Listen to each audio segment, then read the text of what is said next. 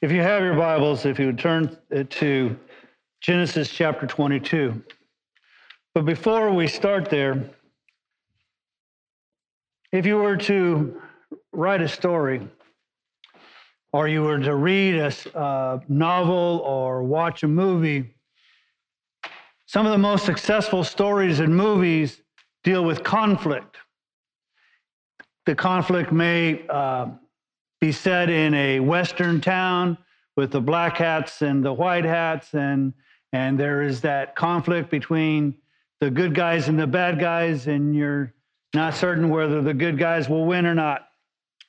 Or the setting may be more um, that there is a evil syndicate that's attempting to control the world or the country, and there's an agent or a secret agent who there comes and is in conflict trying to save the world from this syndicate.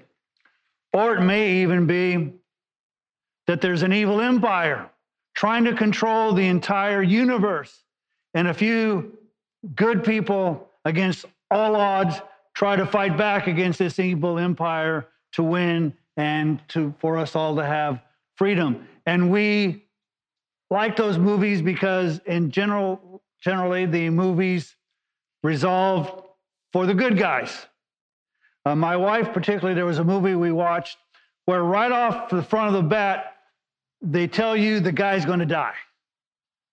And true to the movie, the guy dies at the end, and my wife goes, He died? I go, They told you that. They told you that he that they injected him with an incurable, un, there's no antidote, he's going to die. But she's always having this positive, things will work out. Me, on the other hand, while most people like action movies and that's where those types of things are set, I kind of like the more the internal conflict. So, uh, um, as an example, uh, Victor Hugo wrote a, a novel, a very large one, where some movies and some light operas were even generated.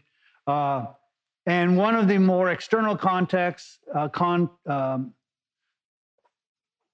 external opposition was legalism and Phariseeism versus forgiveness and redemption. But the one that particularly always catches mind is the one where it is love on the one hand and duty on the other.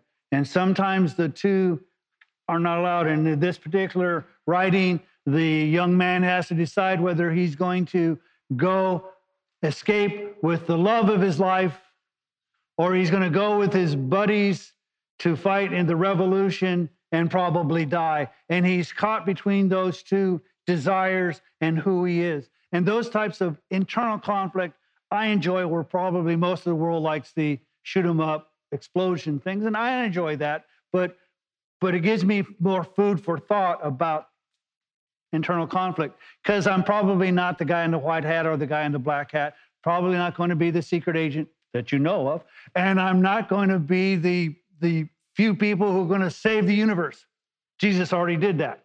So, not my problem. He saved the universe. I'm just here living in his world.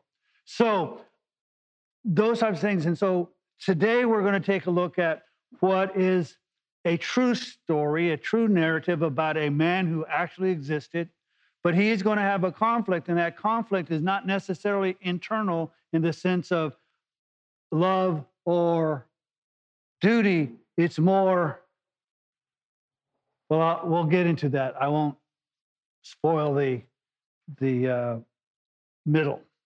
So in Genesis chapter 22, verse starting with verse 1, it says this Now it came about after these things that God tested Abraham and said to him, Abraham, and he said, Here I am. He said, Take now your son, your only son whom you love, Isaac, which means to laugh, and go to the land of Moriah and offer him there as a burnt offering on one of the mountains of which I will tell you. So here we have this, and now I want to start off by saying God does not desire human sacrifice. God is not wanting us to offer our children to him. Notice that the key here is God tested Abraham.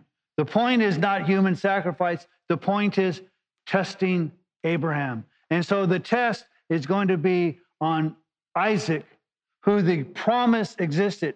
For God said, I'm going to give you this land, and I'm going to make you a blessing, and everything's going to be wonderful. And Abraham's response was, What good is that to me?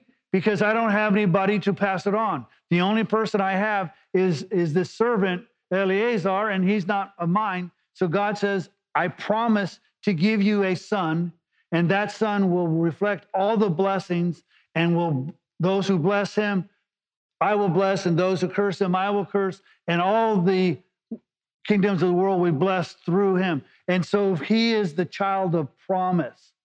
But God is saying, I want you to take him and sacrifice him. Here's the conflict God made a promise. And now God says, I'm requiring that promise from you. What does he do? What is, because if he does what God requires of him, then the promise of God is at jeopardy because Isaac will be no more. And I want you to understand because we know a burnt offering is not simply something that you kill the, the offering and then I go. A burnt offering means you burn it up. So Isaac and his offering is not only going to die, but he's going to be in ashes. That's the requirement. So let's see what Abraham's response is.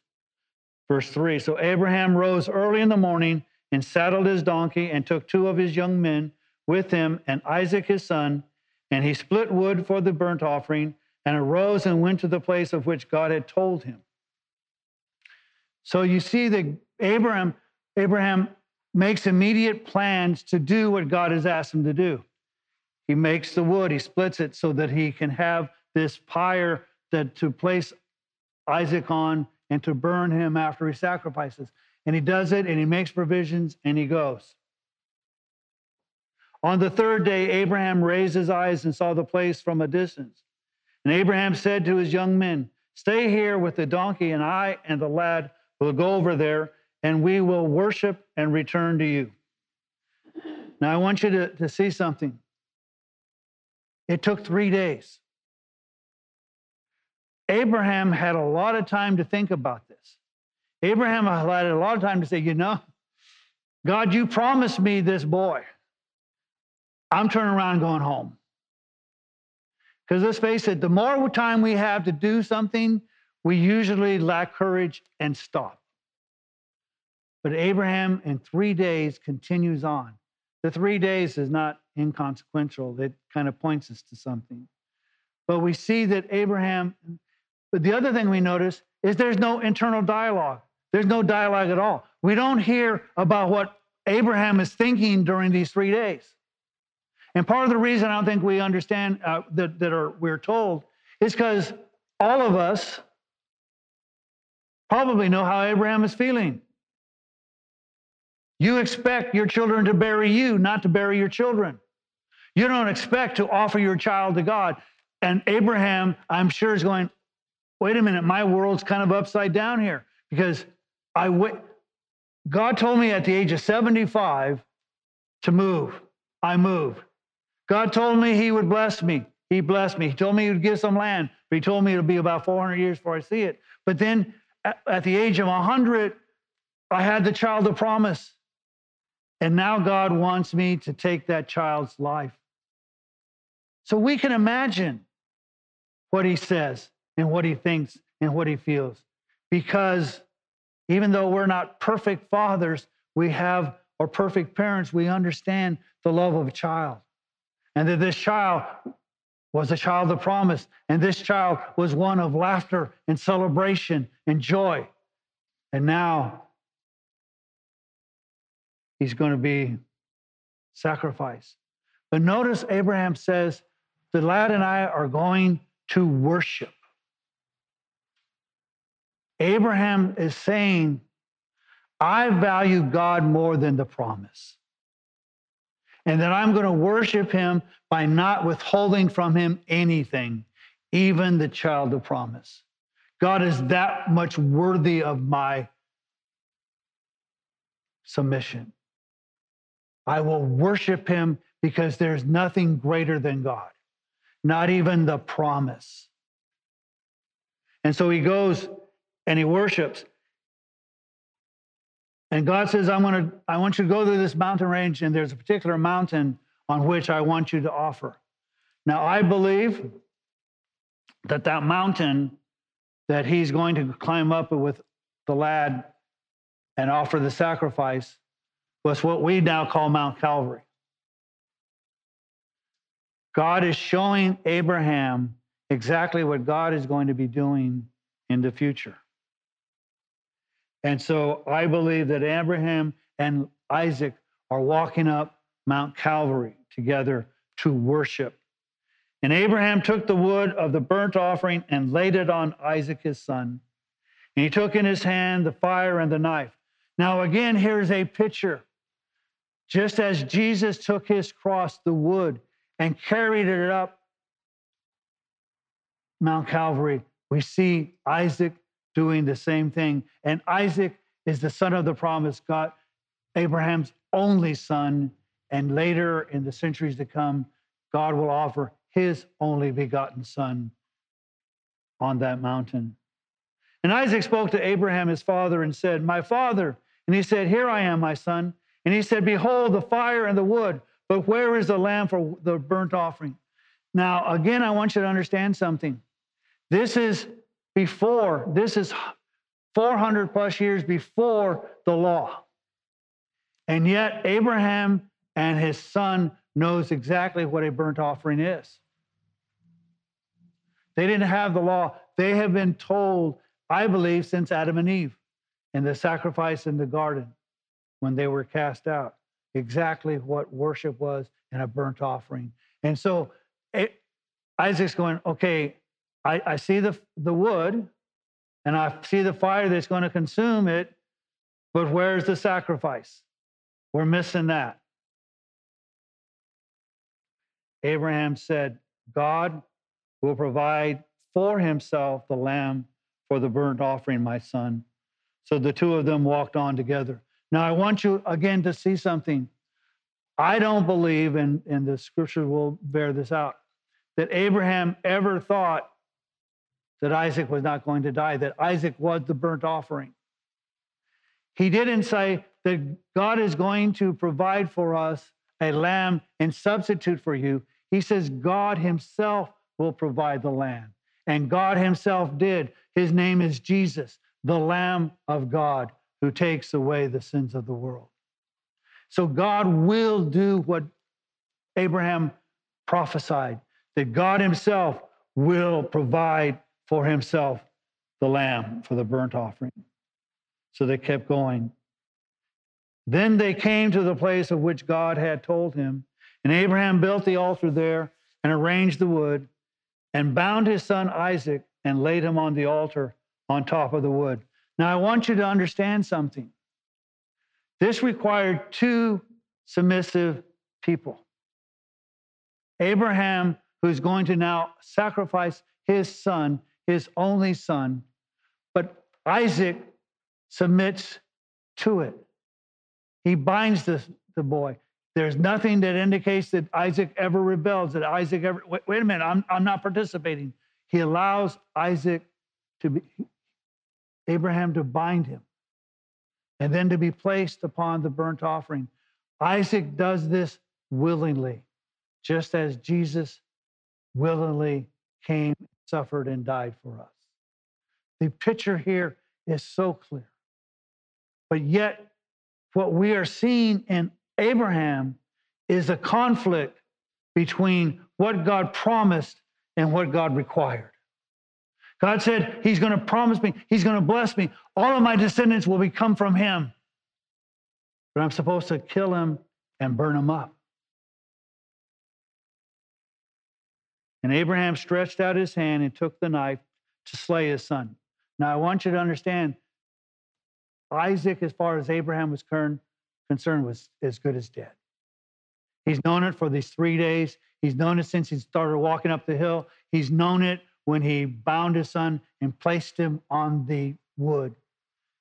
And now all that was left was to do what God had required, which was to slay his son and set the altar on fire. So he extends his knife to slay his son. But at one of those beautiful butts. But the angel of the Lord called to him from heaven and said, Abraham, Abraham. And he said, Here I am. Notice his response to this call is the exact same response as when God said, The test. Abraham, he goes, Here I am. What do you want, God?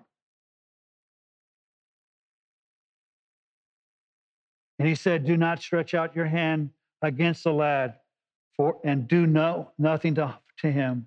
For now I know that you fear God, since you have not withheld your son, your only son from me. God says, You passed the test. You were willing to sacrifice the promise to do what I told you to do. He trusted God more than the circumstances. He trusted what God required of him more than what God promised him. And all too often, there's so many believers and so many Christians who want to claim the promise, but not follow what God wants us to do.